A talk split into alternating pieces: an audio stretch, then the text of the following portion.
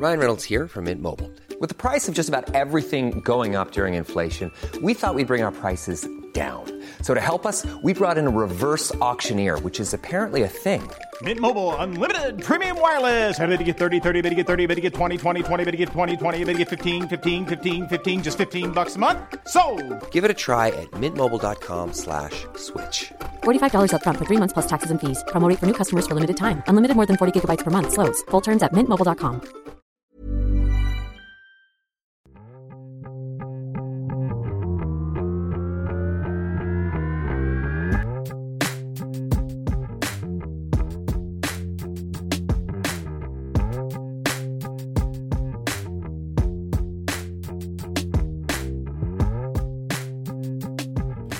Hey there, welcome to Tita Talks, where we talk about na Pinoy teleserye.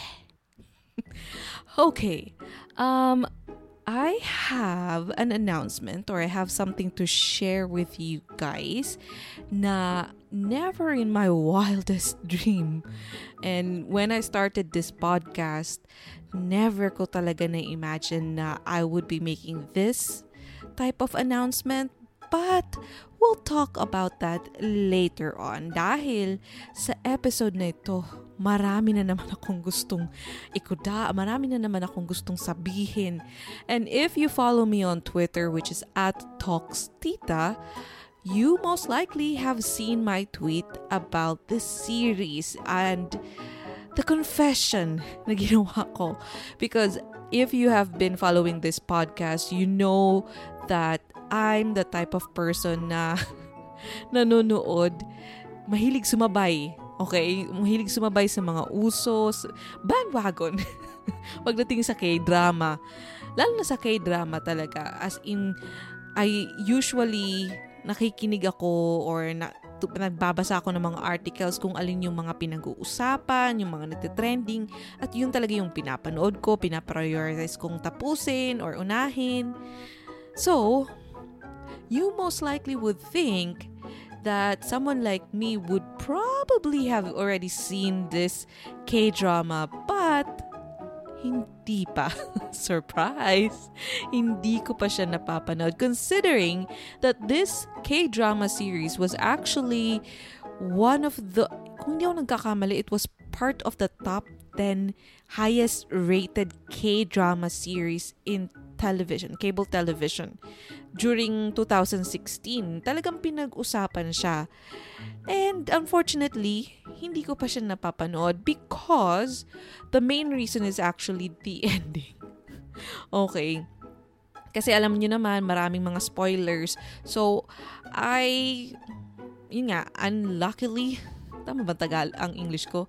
Basta ma, malas, malas talaga na napanood ko yung parang snippet lang nga yun eh, parang maikling scene lang yun. I think it was the very last scene ng episode 16 nakita ko sa Instagram and sabi nga nila that the ending was bad, the ending was bitin, na ganun. So I was really discouraged na panoorin itong series na to. Kaya nga, it took me four years four years to finally watch it. And what made me watch it is the lead actress because oh my gosh, hindi ko mapigilang humanga kay ate after her recent K-drama. Oh my gosh. Talagang sabi ko, I really have to watch all her series bilang paggalang sa uh, isa sa mga hinahangaan ko ngayong K-drama or Korean actress. Kaya nga, okay, maupo ka na, kalma, at maghanda sa maraming spoilers because in today's episode, we are going to talk about the hit series, Cheese in the Trap.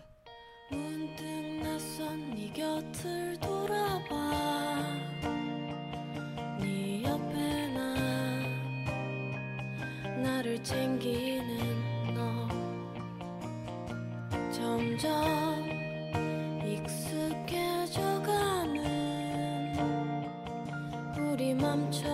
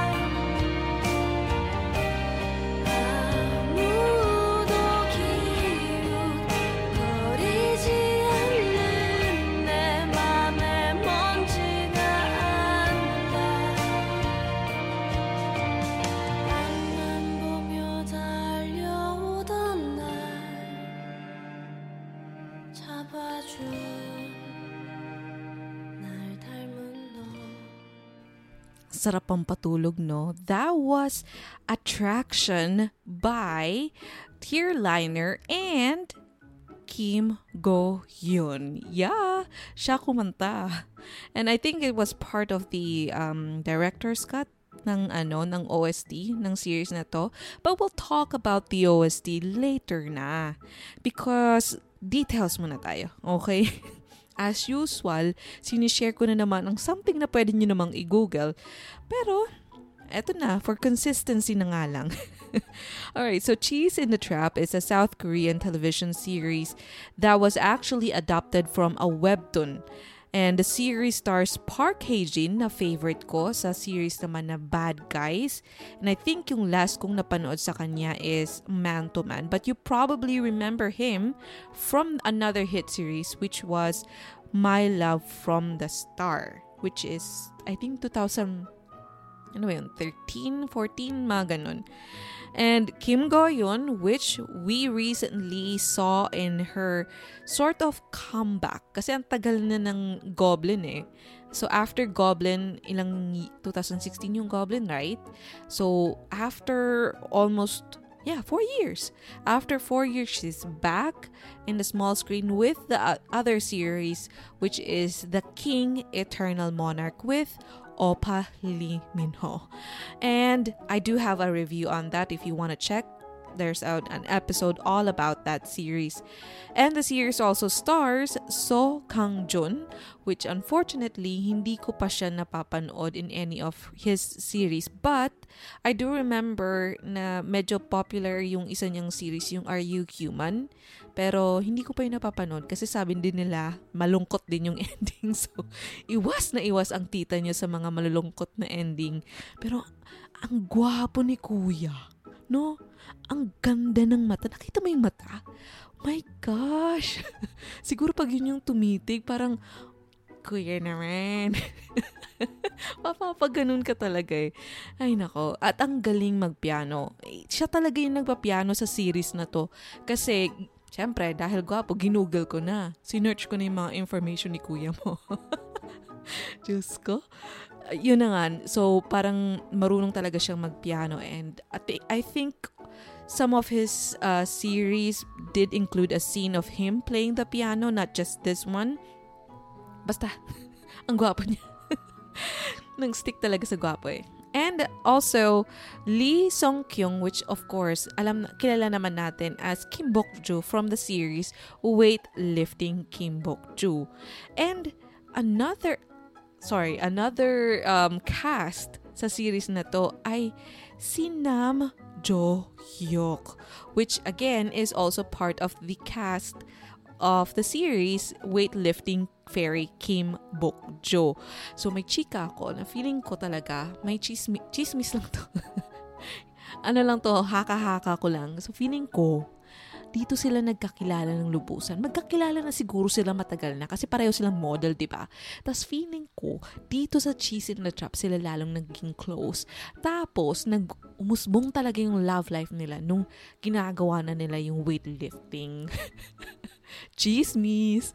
Anyway, all right. So, um, the series is about the life and relationship of a group of university students, particularly the difficult relationship between hardworking scholarship student Hong Sol, played by Kim Goyun, and her deceptively, take note, deceptively kind senior Yoo Jong, played by Park Hae-jin. Jung is the rich and popular heir to Tairang Group and seemingly has a perfect life. However, although he seems nice and kind to everyone around him, he is quite manipulative. Diyos ko Lord, itong word na to, manipulative, with a penchant for destroying those that irritate him, often by using others. When Sol catches on, her life started to become so miserable that she decides to take the time off uh, school. When she returns through a scholarship that was intended for Jung, he is unexpectedly nice to her and asks her on a date. Although she isn't sure what kind of person he is, They begin an awkward relationship that is complicated by the distance between them as well as the aftermath of his various schemes. The situation is further complicated by the arrival of Baekho and his sister Inha, childhood friends of Jung, who have since had a falling out. Thank you very much, Wikipedia. binabasa ko na lang talaga yung synopsis sa Wikipedia para hindi na ako magkwento kasi pag ako na naman yung magkwento, alam nyo na na halos bin- kwento ko na ng buo or hindi ko talaga na ikwento na maayos kung marami akong naging dagdag or kulang. Kaya binabasa ko na lang siya. Okay, so the series is also 16 episodes and it aired way back January 4 to March 1, 2016. And way back 2018, it actually had, um, it was adopted into a film with the same name and also starring Park Hae-jin.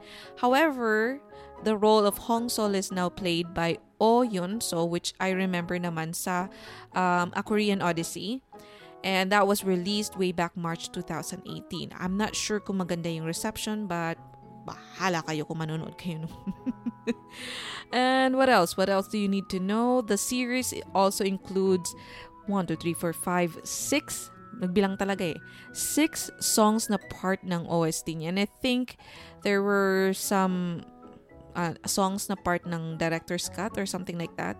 Which is yun niya, yung kasama yung song na plinay ko kanina na kinanta ni Kim Go yun. Alright, now, let's talk about the series.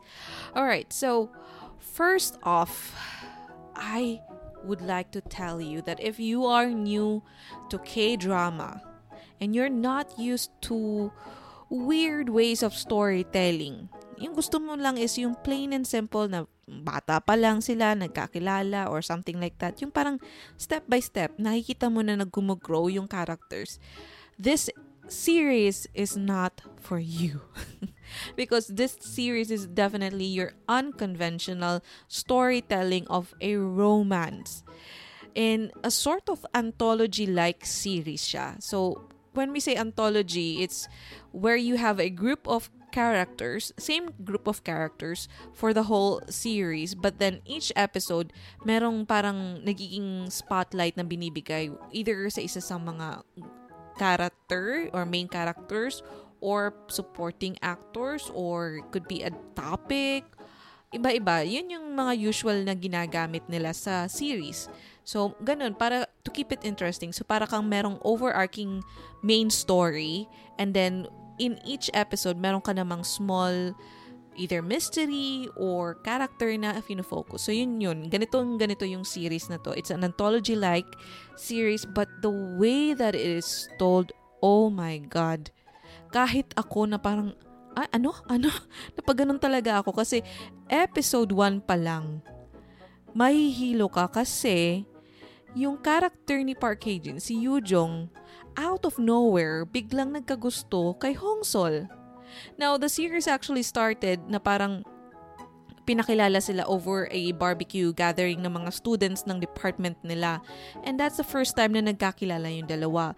Then, after a year, parang nagkaroon sila ng, well actually, even within that year, parang marami silang mga misunderstanding ni si Yujong, uh, si Yujong tsaka si Hong Sol. Maraming misunderstanding. And from the looks of it, parang hindi sila talaga mag-click. But then yung pagkakwento niya, episode 1 pa lang, after a few minutes, yung character ni Yujong, ina-ask to go on a date na yung character ni Hong Sol. So ikaw, parang nakiki, nakikita mo din yung gulo ng utak ni Hong Sol. So naka, nare, nakaka-relate ka kasi ikaw din mismo, hindi mo alam kung anong nangyayari sa series. Honestly, talagang hilong-hilo ako na parang, saan galing kuya yung feelings mo? Saan galing yung kilig? Ba, bakit wala akong nakitang hint man lang na meron ka ng gusto? Kasi ganun yung pagkakakwento niya. They skipped a year and that year was actually where it all started. Yung parang ganun how the romance started. And during the middle um, episode of the series, dun lang siya nagpa-flashback. So may mga, through flashback lang natin nalalaman kung paano nag-blossom yung love story nila. Kasi 'di ba the usual way of a story to uh, of a romance pag nagso-storytelling ka usually nagso-start yan of course as either friends or strangers na nagkakilala by accident or parang coincidence or could be um, enemies Pwede ding enemies turned friends, turned lovers. So yun yung usual way of storytelling of how a romance blossom. Ganon. Pero the series, oh my gosh. Parang, okay, acquaintance, magkasama sila sa isang um, college, and then kilig. Parang naniligaw na kagad si kuya mo. Na parang, teka lang, bakit ka nag-jump kagad dyan? Ano nangyari? Na, na-comatose ba tayo? ganon, ganon na ganon yung feeling ko. And that's why, relate na relate ka. As a viewer, makaka-relate ka sa gulo na nararamdaman ni Hong Sol. Kasi parang, teka lang, iniinis mo ako, nagagalit ka sa akin noon. Tapos, biglang ngayon, may gusto ka? Parang, totoo ba to? So that's actually the struggle nung character and yung yung parang struggle ng series at the very first few episodes is kung paano natin mako-confirm kung legit nga bang may gusto si kuya mo kay ate. so, it's very unconventional. It's it's not the way that we usually um, tell a romance. So parang iba, ibang iba talaga siya. So if you're new to K-drama, I would not suggest that you watch this immediately kasi baka bitawan mo siya kalagitnaan because you're also confused and you are also parang nagdududa ka rin sa intention ng male lead. But then it will get better. It will get better. And one thing that I also love about the series, oh my gosh, di ba anthology, anthology-like series siya. So, anthology-like, anthology series siya. so, each episode, well, not really each episode, but parang eh, on a certain number of episode, they focus on a certain supporting actor. And that uh, actor or cast, actor, cast or character, ah, nabubulol na ako, character sa series is a, a college student. So, dun nga yung naging focus ng series eh.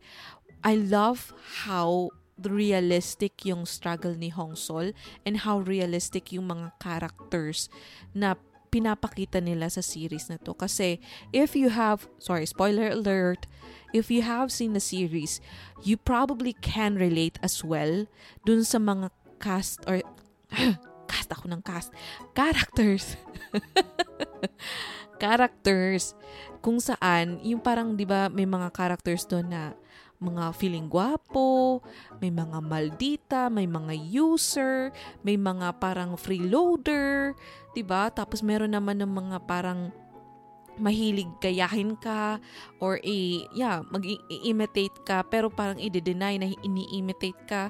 So lahat yung ng mga characters and actually even yung pag-present yung gagawa kayo ng project tapos alam mong teamwork siya dapat pero may mga ka-team kang pasaway na hindi tumutulong dahilan ng dahilan na hindi sila pwede ganito ganito.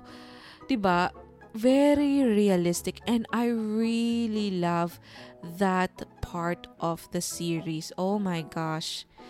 Ay, talagang minahal ko ang kwento ng mga ng college life. For me ah, for me of all the college themed series that I've watched, Cheese in the Trap is the best. Kasi for me it really is very realistic kasi ang daming na-trigger na memories. And when it's something that can trigger your memory, then it's you really realistic, 'di ba? Kasi nakaka-relate ka sa struggle ni Hong Sol at ng mga iba pang character sa series. All right. Now, um another part of the series that is for me ah, realistic din is yung struggle ni Hong Sol pagdating sa family niya. Ay nako. If you have seen the series, again, it's spoiler, spoiler. yung struggle ni Hong Sol sa father niya na male chauvinist. And I think the definition of that is yung parang mga lalaki na feeling nila sila yung superior. And ganun na ganun yung character ng tatay ni Hong Sol sa series na to. He was such a male chauvinist na hindi siya naniniwala that Hong Sol deserves education. And parang ang naging priority ng tatay niya was uh, yung anak na lalaki. Binubuhos niya yung pera, yung attention, yung care doon sa lalaki because in his mind, ang lalaki ang dapat nabigyan ng attention or ng i-prioritize dahil sila ang magtataguyod sa family in the future. And ang mga kababaihan daw ay dapat sa bahay lang kasi I mean hindi na kailangan mag-aral because magpapakasal ka din naman. So, what you would only be doing is just taking care of the family. So, you don't really need a career. And oh my gosh, totoong totoong may mga taong ganun. And what I love about the year now that we have or kung baga yung panahon ngayon the year that we have. Ang English na yun. Kung baga sa panahon ngayon ang nagugustuhan ko na lang is that more and more young couples are getting more and more op- um, open to the idea of balance between the husband and the wife na hindi lang dapat yung lalaki yung i-prioritize yung career. That women can also manage to have a career not just to be taking care of the family but they can also have their own life their own career. And I'm still hopeful na ganun nga may, unti-unti na tayong nagbabago. And yung mga taong katulad ng tatay ni Hong Sol, paonti ng paonti na lang. Feeling ko talaga yung mga boomers na lang na natitira yung may ganung idea. Kasi ngayon yun nga dahil sa world of social media and how advanced na yung ang um ano bang tawag sa ano? Open-mindedness. Um pro- progressive na yung pag-iisip ng mga kabataan ngayon. So less and less women are facing this type of um, yeah, parang torture, hindi ko naman masabing torture, pero parang struggle in life, parang ganun. So, less and less women na ang nagkaka-experience na, yun, na kailangan nilang walang support man lang na nakukuha sa family in terms of their career or education at least. But, yung struggle talaga dito ni Hong Sol, oh my gosh, talagang hits home. ganun na ganun. Meron talagang mga ganun. And yun, I really love that part of this series. Very realistic din ang struggle. Hindi lang siya yung parang dahil lang yung mga usual na lasenggo lang yung tatay or yung mga iba din, iba din yung take. And I I don't remember if I have seen this type of stra- family struggle. Kasi usually, ang nakikita ko is parang inabandon ng tatay, inabandon ng nanay. Yun yung mga usual sa K-drama ng mga strug- family struggles. Or hindi nabibigyan ng attention, prioritize ng magulang yung mga career nila, or hindi masyado nabibigyan ng attention yung mga anak, may, un- may mga favoritism. Ito iba din. Iba din, pero nangyayari sa totoong buhay. And, okay, what else? Diyos ko Lord, pag siguro kung nag-aaral ka ng psychology, psychology ba? O oh, yun eh, tama, tama. Tanong ko, sagot ko, di ba? Pag nag-aaral ka siguro ng psychology at napanood mo tong series na to, you would have a field day. Kasi iisipin mo talagang ang yung mga characters ng series na to, ang dami mong pwedeng i-diagnose. na pinagdadaanan nila.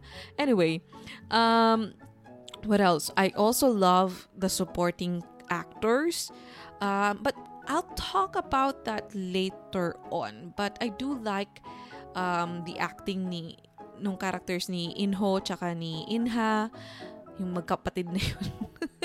they added fun. Definitely, they added fun to the series. Um, but we'll I'll talk about them later on, okay? What else? What else do I love about the series? Well, cinematography wise, it's okay. Um, okay din naman yung mga outfit nila. Tsaka yung buhok ni Sol. Hong Sol, very memorable. Memorable? memorable. Mm. Tagalog. English. Ay, nako. Wala na akong tinamaan. Tagalog, bulol. English, mali yung grammar, mali yung pronunciation. Saan? Saan? anyway, so yun. Um, wala na akong maisip pa. But those are some of the things that I love about the series. Yung storytelling talaga, yun yung pinaka-paborito ko sa series na to. And because of that, you would think that I also love the characters. Surprisingly, no. oh my gosh, si Yujong, yung character ni Park Hae-jin, is the most complex character that I have ever met in my whole K-drama life.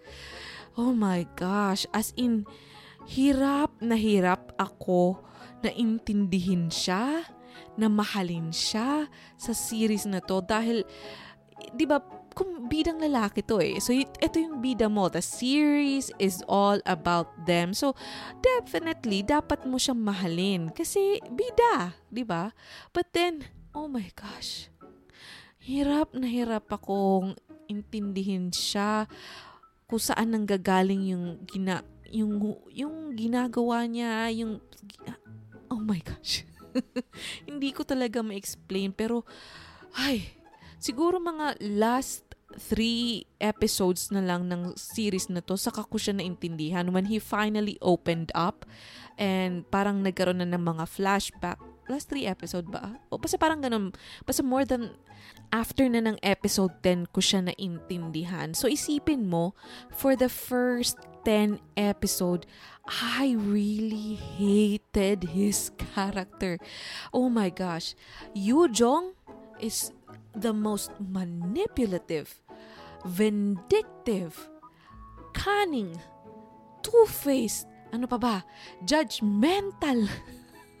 Actually, borderline evil na talaga si kuya mo eh. And in, 'di ba? Isipin mo na I hesitated watching this series because of the ending.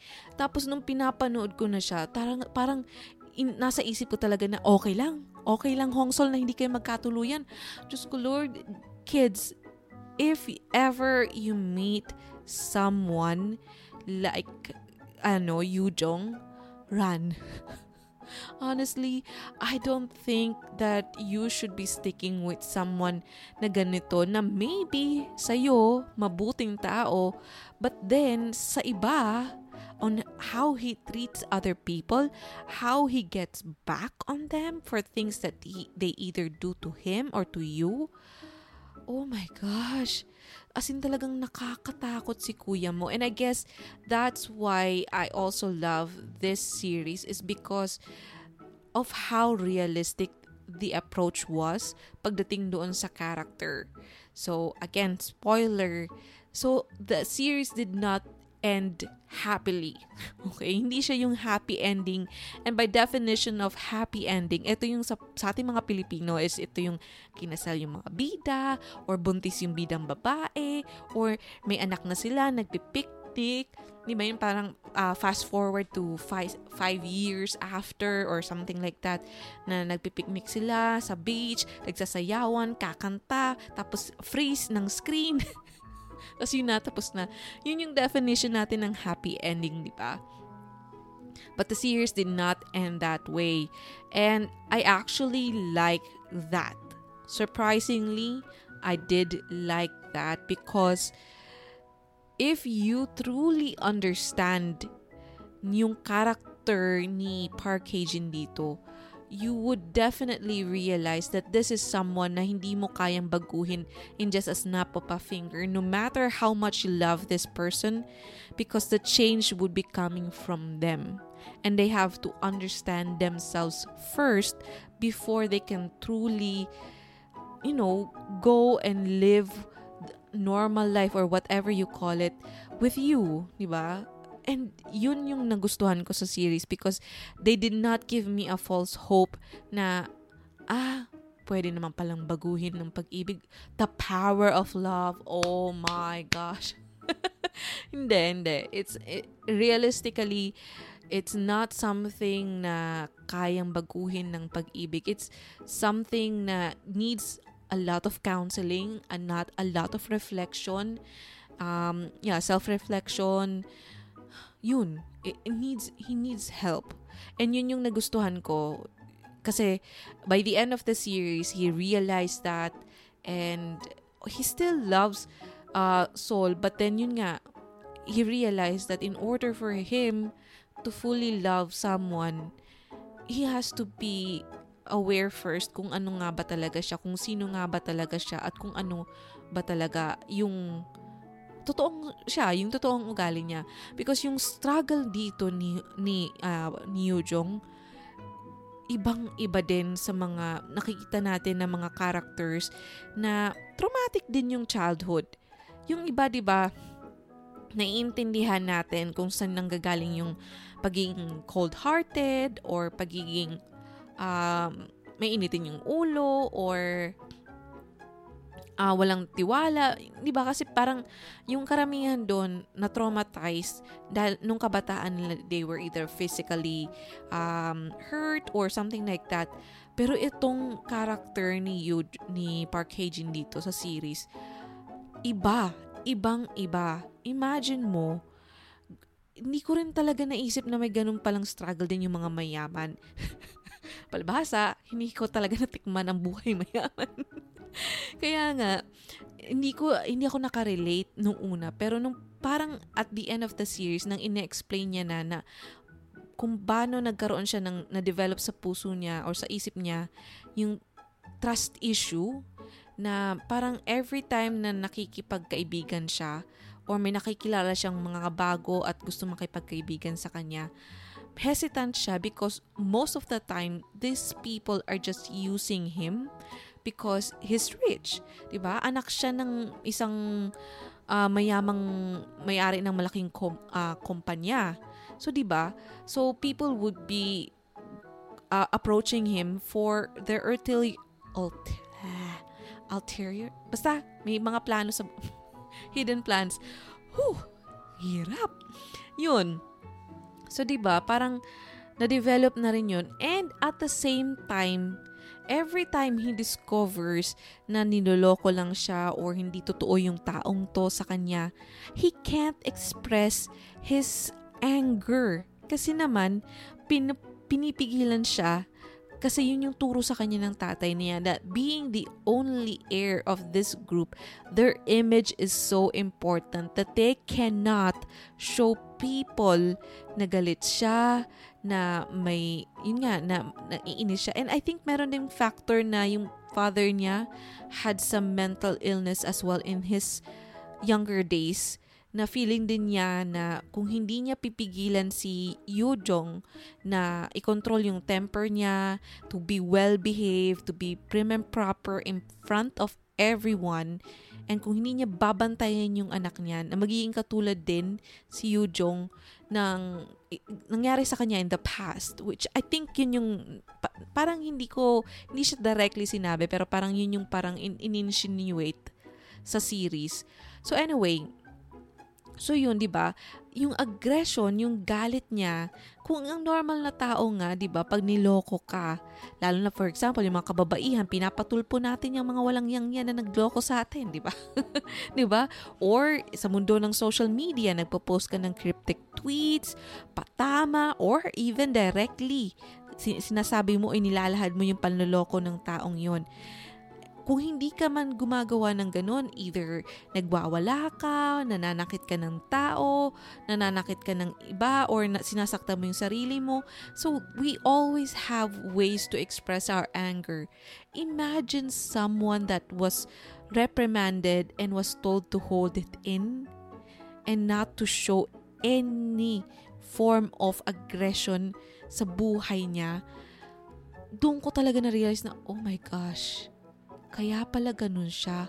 Kaya pala, in a way, vindictive siya, but then very cunning yung pagiging ano niya, paghihiganti na hindi siya yung harap-harapan na lalabanan ka or ano ka, sasaktan ka, emotionally, physically, whatever. Kung hindi ginagamit niya yung ibang tao because he was trained not to show any of his aggressions in life or yung galit niya. So, ah, ibang-iba yung character ni Yujong dito. It's so different from all the other characters but it's so complex. And Lord talaga help me. nung first few series talaga sabi ko, sige, nagtitweet nga ako sa Twitter na parang hirap na hirap na ako na mahalin si kuya mo. Kasi gusto mong i-cheer siya at si Hong Sol, di ba? Gusto mong mat- magkatuluyan sila, na magka, um, yeah, mag-develop yung romance nila. Kasi kinikilig ka din eh. Kahit papano kinikilig ka din sa mga pagsundo, sa paghatid, sa pag-care ni kuya mo. Pero pag nakikita mo yung mga ginagawa niya na sa ibang tao para lang makaganti, parang sabi ko, red flag! Red flag! Ku, ate, takbo, takbo. Ganun talaga yung nasa isip ko na. Ay, nako. And I guess, isa din sa mga um, hindi ko din nagustuhan sa naging takbo ng series na to is yung very delayed romance pagdating naman kay Baek In Ho at saka ni Hong Sol. Kasi nga, di ba, love triangle supposedly sila. And parang episode 11 or 12 na ata yun nung magkaroon sila nung parang love angle. So, ikaw naman, parang sabi mo, parang 'di ba, nung siguro nung una, ang iniisip ko parang bakit wala pang ano, love angle si Baek In Ho tsaka si Hong, Hong Sol. Sana sila na lang, 'di ba? Parang sana ito na lang yung ano, parang gusto mo na lang i-cheer yung second lead para kay Hong Sol. Pero yun nga, na-realize ko na din nung nasa dulo na na inexplain na ni uh, Yu Jong kung saan nanggagaling yung kanyang ugali or yung, yeah, yung, basta yung pagkataong niyang yun, doon ko na-realize na okay, kaya naman pala tama din lang na dinelay nila yung love angle ni Baek and Ho kasi if it was shown earlier in the series, I would probably hated Yu Jong even more. Na parang hindi ko na talaga siya i-cheer, hindi na ako aasa, malamang hindi ko na rin tapusin yung series because yun nga, dahil alam mo naman na by the end of the series, yung bida pa rin at yung binang lalaki tsaka binang babae pa rin magkakatuluyan. So 'di ba kung nauna nang pinakita na meron palang option si Hong Sol na there's someone na hindi less prob- problematic as ano as Yujong, definitely lahat tayo kakampi kay Bekin Ho. Pero yun, doon ko na rin na-realize na okay, buti din naman na nasa dulo na siya. So yun, medyo nakulangan ako nung una but then yun nga, na-realize. So technically, half good, half bad yun ng series. Beck Ha, okay. si Beck Ha naman is a different story because Lee Song Kyung played the role really well, okay? Don't get me wrong. I love her. I love her as Baek Ha. And she was fun. She was fun watching at the first few episodes. Lalo na nung parang ginaganti niya si uh, Hong Sol dun sa, kay, dun sa stalker. Tuwang-tuwa ako noon. But then, it got to the point that I felt na medyo OA na. Hindi ko alam kung yung character or yung pagkaarte ni uh, Lee Song Kyung yung medyo naging OA na kasi I think at the last half of the series talagang ini-skip ko na ini-skip ko na yung mga scenes ni Baek and Ho ay ni Baek and Ha and yun it got to the point that it was irritating maybe ako lang to Hindi ko alam kung pareho tayo na naging experience. Pero she was fun. She was fun at first. Talagang tawang-tawa ako sa mga acting niya, sa mga linyahan nila. Diyos ko, itong magkapatid na to, tuwang-tuwa ako sa walang filter na bunganga nila. Kasi kung gaano ka um, pinipigilan ni Yu Jong yung kanyang mga nasa isip niya or nasa yung in, dinadamdam niya, gano'n naman kawalang filter yung magkapatid. Which added fun to the series. Talagang tuwang-tuwa ako every time na um, like you see Bake Ho, di ba nung parang um, tinuturuan siya ng professor na sa piano tapos parang nakikipag away pa siya, talagang wala siyang galang. So, kung andun talaga ako, parang sinapok ko na tong batang to. Pero yun, it added fun to the series and I liked it at first, yung kay Beck and Ha, but then at the end, nainis na ako sa kanya. And I felt that there was no redemption for her character. Na-feel mo din ba yun? Kasi di ba after what ha- she did to Hong Sol, I thought that she would be either toned down or yung magbago ng konti or parang may may may guilt feeling man lang or something like that pero wala hindi siya na-redeem. Parang pareho rin, pa- pareho pa rin siya ng dati. And yun, I, I felt that it was lacking. Na hindi naging sincere yung ending pagdating dun sa magkapatid. Yun lang. Yun yung hindi ko nagustuhan pagdating dun sa dalawang supporting characters. OST. Okay. bullet by bullet ako. okay. Honestly, OST wise, this was a fail for me. Um, if hindi sa if if it's not for the fact that the song that I played earlier was sang by Kim Goyon, I wouldn't play anything uh, for this episode because there was actually no song na nagmark sa akin, walang tumatak. And you know, I have always been saying that OST is so important for any series. Uh, well, not any. Kasi pag sa mga action, maybe not so much. Mga background music, maybe. But then OST-wise, like a song, a real song na iproproduce for the series, maybe one or two. But then, this is a romance. This is a romance series. So, direct, nasaan ang songs? Kasi I think it was around already episode 6 or something like that when a song is finally being played for a, a romantic scene or something like that. But for the first few scenes, na dapat sana makakadagdag sa makaka-hype eh. Yung mga songs, it adds to the feeling, it adds to the mood, it hypes the scene. And yun, yun yung nanghihinayang ako because I'd never felt that there was a song in the series that added to it, to the scenes. So, yun, nangihinayang ako na it could have been better. And ito na nga, dahil walang song na nagstick sa akin, I wouldn't, I don't have anything to save on my playlist. So, if I play those songs na part ng OST playlist ko, ng mga K-drama OST playlist ko, there's nothing to remind me of Cheese in the Trap. And no matter how much I enjoy the series, if there's nothing to go back, nothing to trigger your memory, there's always a chance na makakalimutan mo ang series na to. And yun, unfortunately, if I won't be able to see anything that would trigger my memory for the series, like maybe a snippet of a video or isang taong nagpakulay ng kasing kulay ng buhok ni Kim Goyon sa series na to, I probably would not remember this anymore. And sadly, yun yung reality kapag hindi talaga na ayos yung OST ng isang romance or rom-com or drama.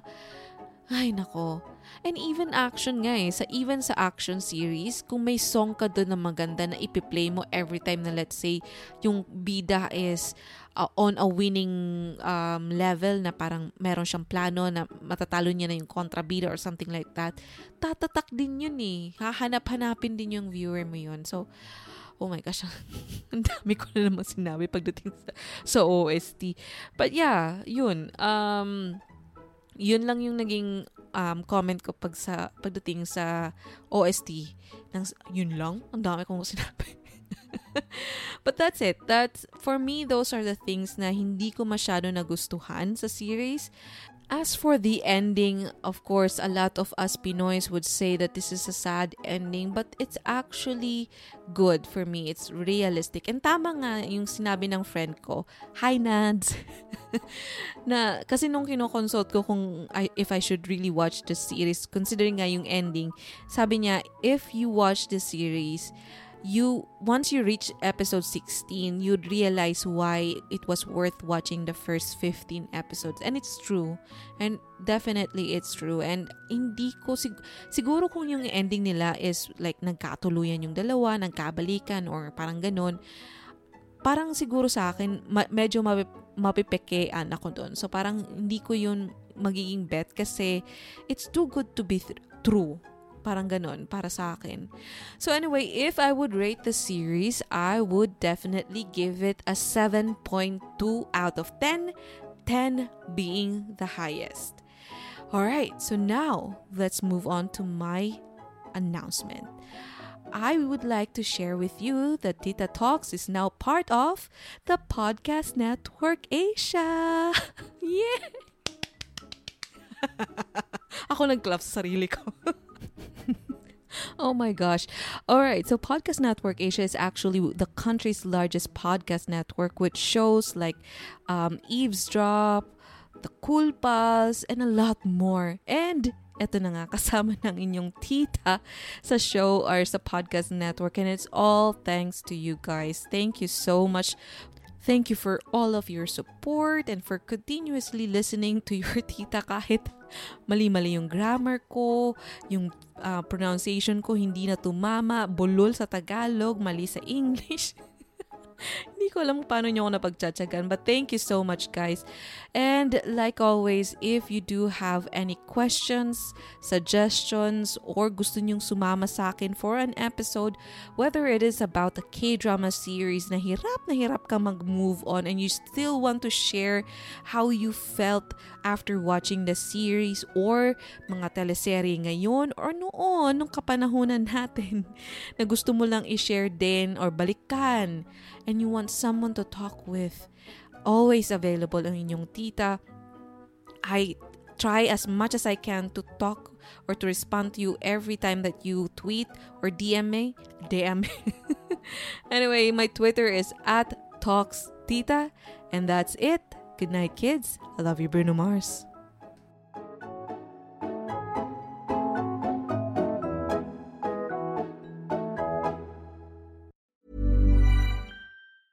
Planning for your next trip? Elevate your travel style with Quince. Quince has all the jet setting essentials you'll want for your next getaway, like European linen, premium luggage options, buttery soft Italian leather bags, and so much more. And is all priced at 50 to 80% less than similar brands. Plus, Quince only works with factories that use safe and ethical manufacturing practices. Pack your bags with high-quality essentials you'll be wearing for vacations to come with Quince. Go to quince.com/pack for free shipping and 365-day returns.